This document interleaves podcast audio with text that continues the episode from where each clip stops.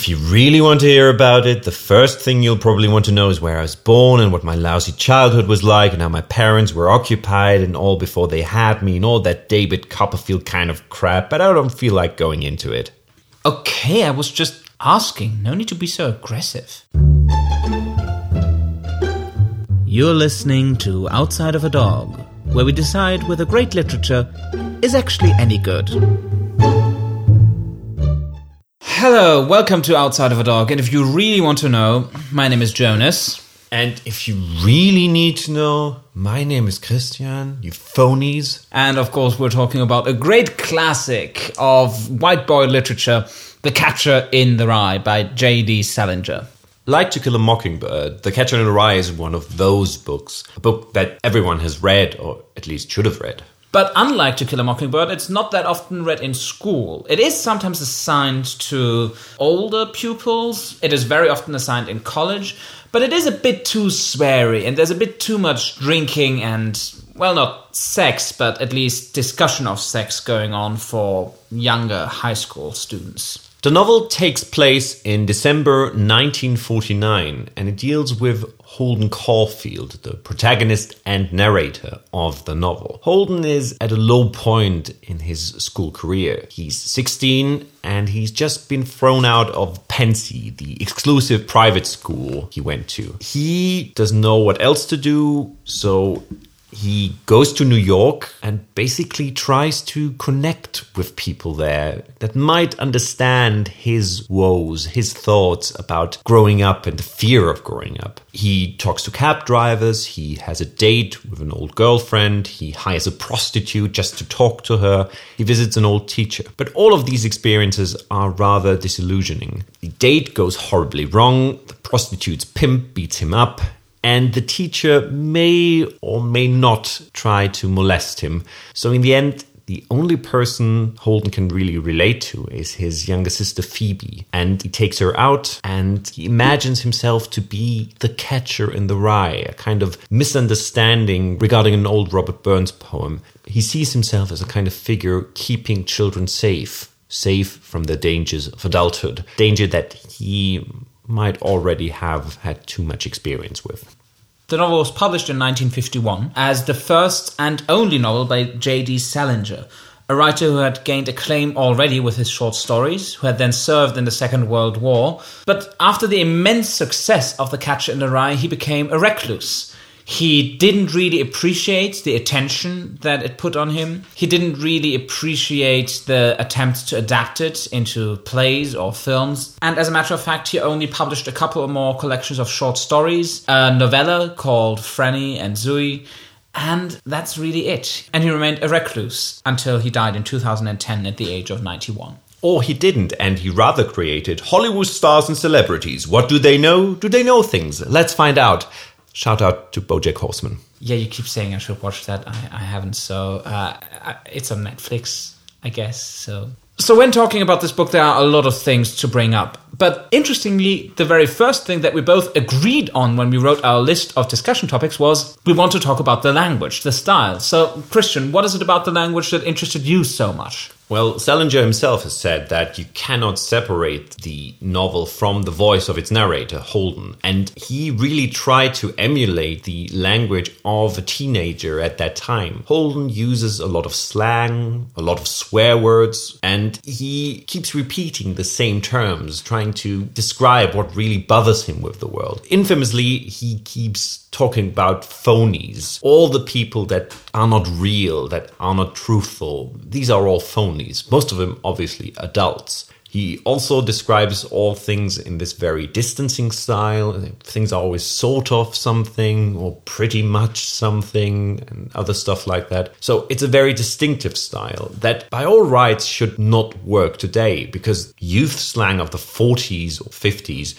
really is much different than what we see as authentic youth language nowadays. So that is one point to discuss about the language. That is, is very much through the lens of this teenager in the 40s. Jonas, do you think that this is something that doesn't work nowadays anymore? It's interesting because the first time I read The Catcher in the Rye was actually when I was a teenager, and I read it in German, in my dad's old edition, translated by none other than Heinrich Böll, one of the greatest German writers of the post war period. And he did a very good job of conveying this teenage slang into German. And then when I read it in English, I obviously noticed, oh yeah, so that's what this is based on. But it didn't really feel inauthentic. It felt certainly old. It certainly felt like a kind of language that, even as a second language speaker, I recognized okay, this is not what teenagers talk like anymore, but it still felt comprehensible. I certainly knew what he was getting at. Uh, so, for example, he never says money, he says dough all the time. So that sort of shows a certain cool disconnect from financial matters. So I think it really works and it seems authentic. It doesn't seem like he's pandering. There are times when you feel a bit removed from Holden. Interestingly enough, I think the times when he shows how much of an upper class teenager he is. When he goes to New York, he seems to know all the best places to dine. He talks about all the movies he's seen. And these are the times when you think, okay, this is unlike any teenage experience most people nowadays have. But at the same time, when he describes the frustration with the adult world, for example, it doesn't matter which language or which curses he uses, that comes across, I think, quite clearly. And also the contrast between his frustration and what he actually hopes for. There, Salinger goes beyond the slang. And I mentioned the distancing language. And I think that is quite important that Holden uses this kind of nonchalant voice to mask something the yeah despair the fear he really feels and therefore the language no matter which style no matter which period it's from is very important too what I also really like about the style of the novel is that it's so very conversational. Interestingly, we've had a couple of books in this podcast that are basically written like a conversation. Tristram Shandy, just last time we had Gargantua and Pantagruel. But this is quite clearly a conversation with a kind of therapist. There are a couple of mentions where he says, ah, now I'm in this place. And at first he says that he's there because of pneumonia or TB, so it's a kind of sanatorium. But then he talks about the psychoanalyst who's there as well, so man- maybe it's a kind of mental hospital as well. It is not very clear, and he seems reluctant to talk about that. But it certainly seems like we hear his voice. Like Salinger said, he talks about this voice of Holden Caulfield. And I always felt that this was a voice that was very distinctive. And I really like the way that this is narrated. One of my favorite examples of an author highlighting the unreliability of his narrator is the very first sentence of chapter 3, where Holden says, I'm the most terrific liar you ever saw in your life. How brilliant is that? A character just states, by the way, I lie all the time, and then he just continues with his story. But it always stays at the back of your mind. You always think, hang on, what is he telling me here? And that makes you really pay attention to the details. For example, when he talks about how upset he was about the death of his brother and how he smashed all the window panes in his parents' garage and therefore cut his hand really badly it's a throwaway line. You could easily miss it, but because you pay so close attention to it, it suddenly becomes very tragic, really. And it's the classic Epimenides situation. If he says he's a liar, is he actually lying there? And I think he maybe fancies himself to be this great storyteller who dazzles everyone, but in his interactions, we see he cannot keep his emotions behind the facade. He really wants to be close to people, and people are alienated by that. But I think definitely there is a lot of doubt about the things that he tells us. One of my favorite parts is when he talks about how he gets into a fight with his roommate at boarding school. This next part I don't remember so hot. All I know is I got up from the bed, like I was going down to the can or something, and then I tried to sock him with all my might, right smack in a toothbrush so it would split his goddamn throat open. Only I missed. I didn't connect, all I did was sort of get him on the side of the head or something. Probably hurt him a little bit, but not so much as I wanted. And that is just amazing. Also, as you said, he cannot keep his emotions back. His roommate actually just came back from a date with a girl who he used to sort of hang out with when they were kids, and he sees her very much as this innocent kid still. And he's tormented by the thought that maybe his roommate had sex with her and sort of used her. But he talks about it very nonchalantly, and oh yeah, I just wanted to basically kill him, but ah, I didn't really, and it wasn't that bad. But he still smacked him in the fucking head, for God's sake. And this is what I really like about it, that it works on so many levels that you always have to question what he says. Even if, as you say, maybe he's lying about saying that he's a lion, that he dazzles people with his stories, he's still definitely full of shit. Now, the question obviously is do we identify with Holden, with his perspective, his language? And that brings us to the larger question is this a book just for us, for as you put it, sad white boys who are angry at the world. Yeah, that's what I wrote down in the notes because that's certainly a criticism that's often leveled at The Catcher in the Rye. And it has certainly been a book for sad white boys who are angry at the world for the past 50 years. As I said, I first read it in my father's edition. My father, who, like me, was a middle class German kid uh, growing up, in his case, in the 60s identified with Holden Caulfield. And I, to a certain extent, also identified with Holden Caulfield, while also thinking that he was a fucking idiot. But I think not necessarily that only people like him can identify with him. People often criticize that Holden Caulfield is unlikable, and I agree. He's horrible, but he's also very interesting and his certain sense of detachment, of angst, as you might say, is something that I feel a lot of people can identify with.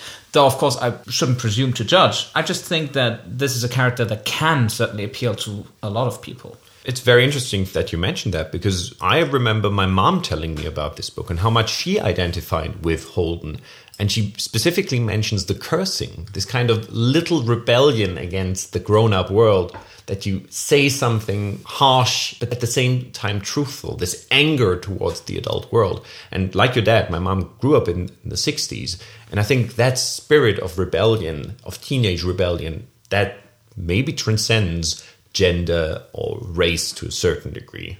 It would be interesting to hear if there is a book like The Catcher in the Rye for either girls or. There is. It's The Bell Jar by Sylvia Plath. It's often used as the one female example. Okay, thank you for exposing my ignorance then. But I, I was going to throw that to the listeners sort of. Um, if you always felt that you couldn't identify with Holden Caulfield, what was the book that you could really identify with as an angry early teen? Supposing that you were angry as a teen, but if you weren't, then. What's what wrong with fuck? you? really? That's just weird.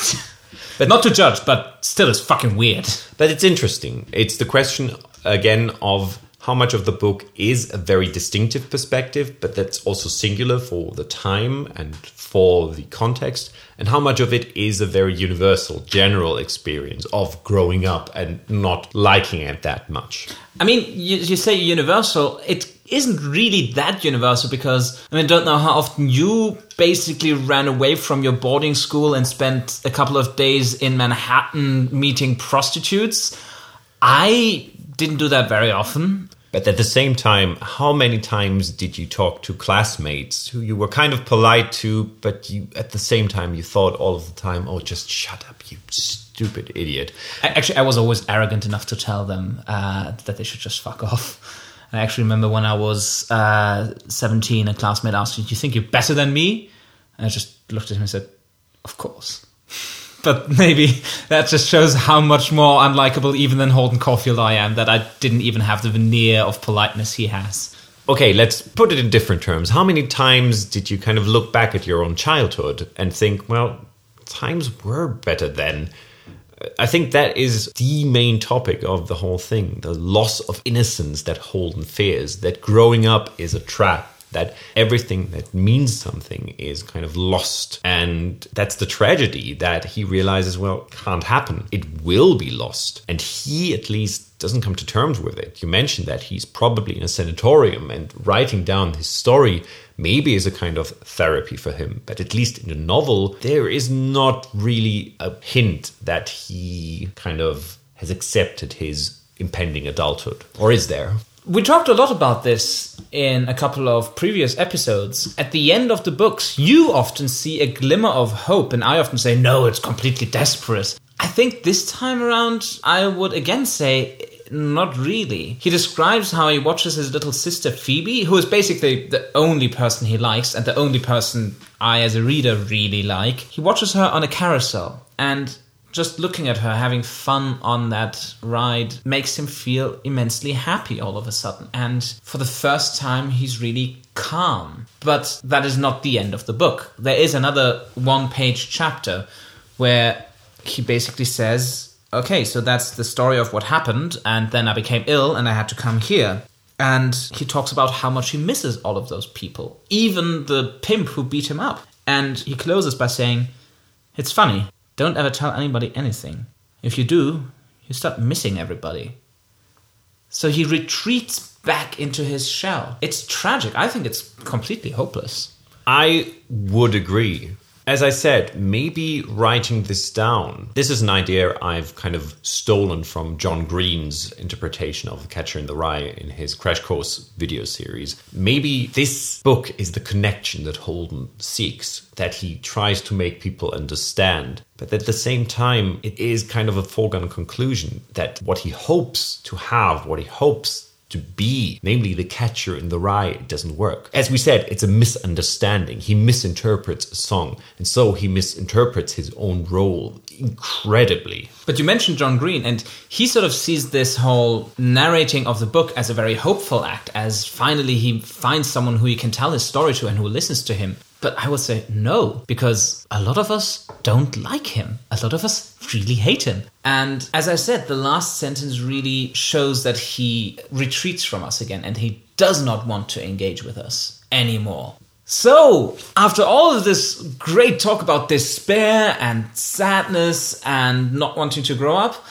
let's talk about a very fundamental part of the novel. Maybe basic, but let's talk about the actual physical setting. Let's talk about New York. I had the idea of talking about New York because I read The Catcher in the Rye for a university seminar um, in Britain where the topic of the seminar was New York and fiction taking place in New York. Basically, you could say Catcher in the Rye is Holden versus New York. You couldn't imagine this taking place anywhere else. You need the city, you need the amenities of the city. And I think New York is a very interesting setting. Many of Holden's reference points are there because he grew up there. Again, he is an upper class kid. He's basically the son of an Upper West Side well off family. But he focuses on certain points. He knows all the best joints to take a girl out to. He is very well aware of the theaters, the cinemas, and so on. But he keeps thinking, for example, about the ducks in Central Park.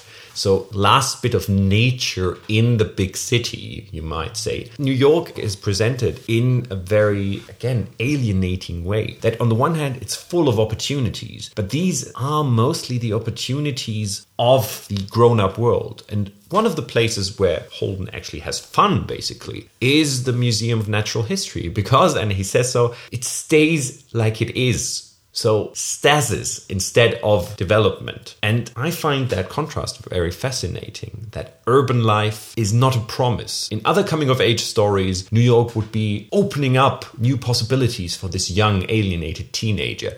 In this case, it's all the worse. It's where he comes from and it's where he really doesn't like it. That's one thing I really couldn't identify with as a small town German kid because New York was just the fucking best. Are you kidding me?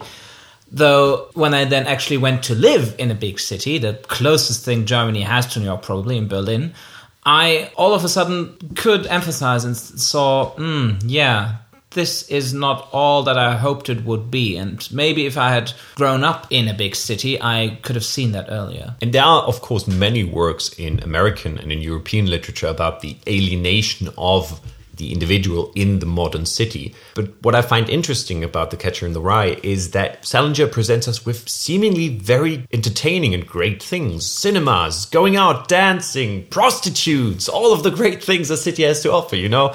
But they don't work. At least they don't work for Holden. Yeah, he really hates the cinema. We should maybe reiterate that. He keeps going on about phonies, which is a group of people he really hates, but the phoniest of them all for him is Hollywood and cinema. He, in the first page, even of the novel, he talks about his brother DB, who used to be a proper writer, and now he lives in Hollywood and works as a prostitute.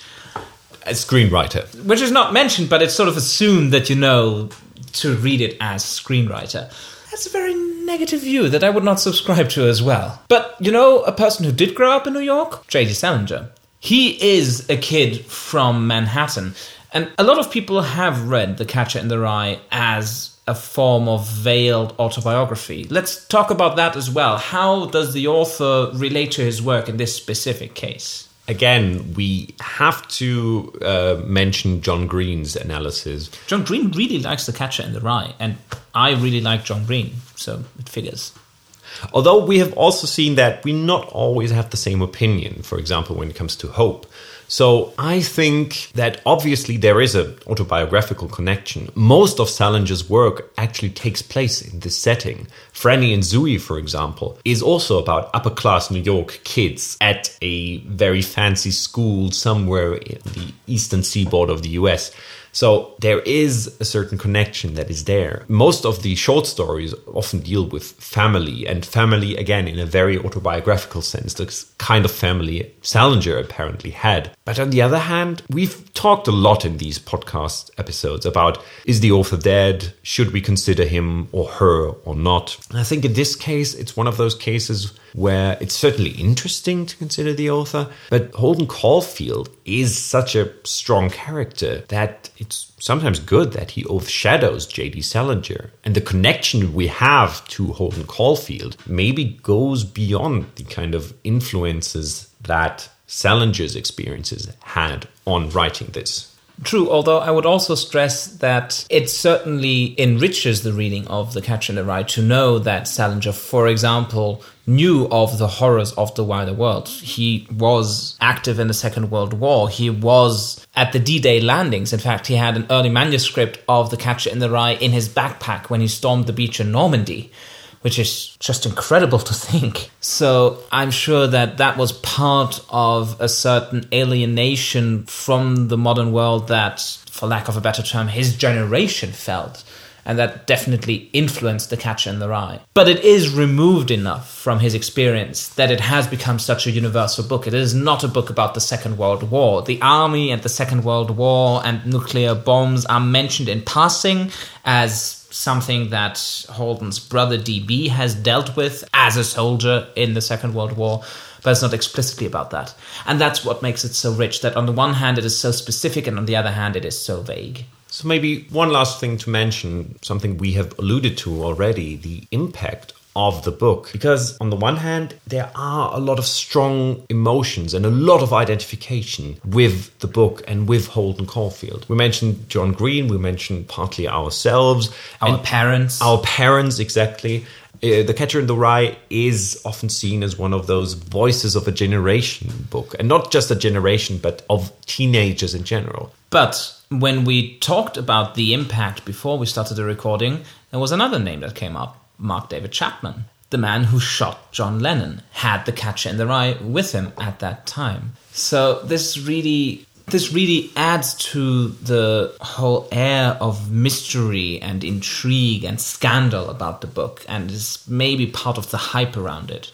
And nowadays, I think there's just as great a backlash as there is a hype because so many people read this and maybe cannot identify or see it as a very sad, white, rich upper or middle class voice that doesn't have anything to do with a more postmodern world. Maybe that makes the book so controversial that the question of identification, of either identifying too much to a certain degree or not identifying at all and actually hating this voice, that that is something that still is a prevalent discussion going on nowadays.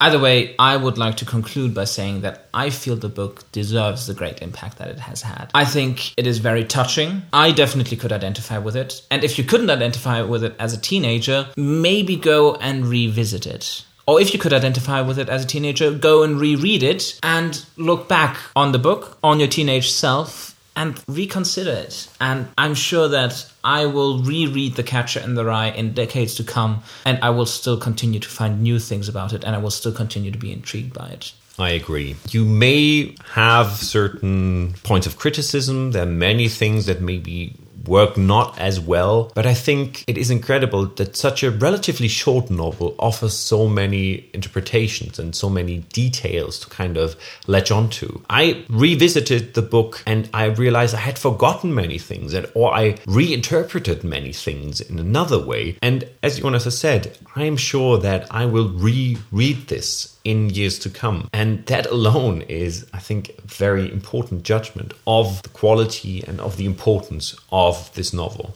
But what else could you read? If you have already read The Catcher in the Rye and just hate it too much to even face it, if it is one of those books that you had to read in school and you just don't feel like reading it anymore, what else is there? I have two recommendations. One of them is another book by Salinger, which we've already mentioned, namely Franny and Zooey, which is one of my absolute all time favorites.